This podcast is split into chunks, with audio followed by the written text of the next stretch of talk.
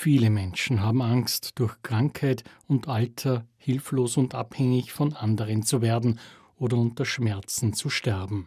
Die Möglichkeit der Sterbehilfe klingt dann vielleicht nach einer Lösung. International haben in den letzten Jahren einige Staaten Regeln erlassen, die Hilfe beim Sterben erlauben.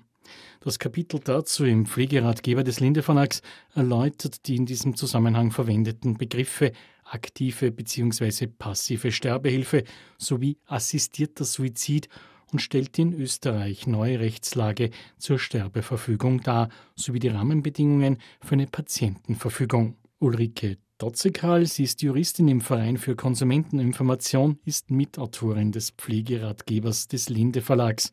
Sie erläutert zur Thematik. Bei der Sterbehilfe gibt es einerseits den assistierten Suizid, also der unterstützte Selbstmord und die Tötung auf Verlangen. Das wird in der Diskussion oft vermischt. In Österreich haben wir nur das Recht auf assistierten Suizid, auch eingeschränkt, weil Tötung auf Verlangen ist in Österreich nicht zulässig.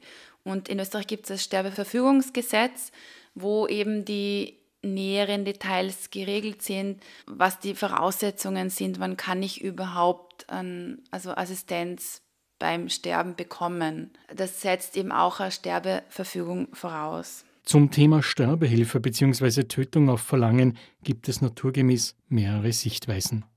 Befürworter von aktiver Sterbehilfe fordern das Recht auf einen selbstbestimmten Tod und das mit weitgehender Hilfe durch Dritte. Jene, die Sterbehilfe ablehnen, argumentieren damit, dass Menschen aus ökonomischen Motiven dazu bewegt werden zu sterben. Dazu gibt es unterschiedliche Regelungen in zahlreichen Ländern. Eine Sterbeverfügung kann nur persönlich errichtet werden, bei einem Notar oder einem Mitarbeiter der Patientenanwaltschaft, schildert Ulrike Dotzekal. Es ist so, die Sterbeverfügung gilt eh nur ein Jahr ab Errichtung, dann ist sie zu verlängern. Das heißt, wenn jemand fit und gesund ist und sich denkt, ma, das bräuchte ich, ist es für Sterbeverfügung zu früh, also das wird keinen Sinn machen. Das heißt, üblicherweise, wenn jemand sehr schwer krank ist, dann macht das Sinn.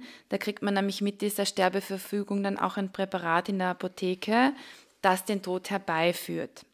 Das Präparat muss sich aber selber nehmen. Das ist eben der Unterschied zur Tötung auf Verlangen, wo ich dann, wie in Kanada zum Beispiel, wo dann Pflegepersonal im, im Krankenhaus mir die tödliche Infusion verabreicht oder Arzt, bei uns ist es so, ich muss dann noch in der Lage sein, mir das selber zu mir zu nehmen. Sterbeverfügung kann ich beim Notar richten oder bei der Patientenanwaltschaft.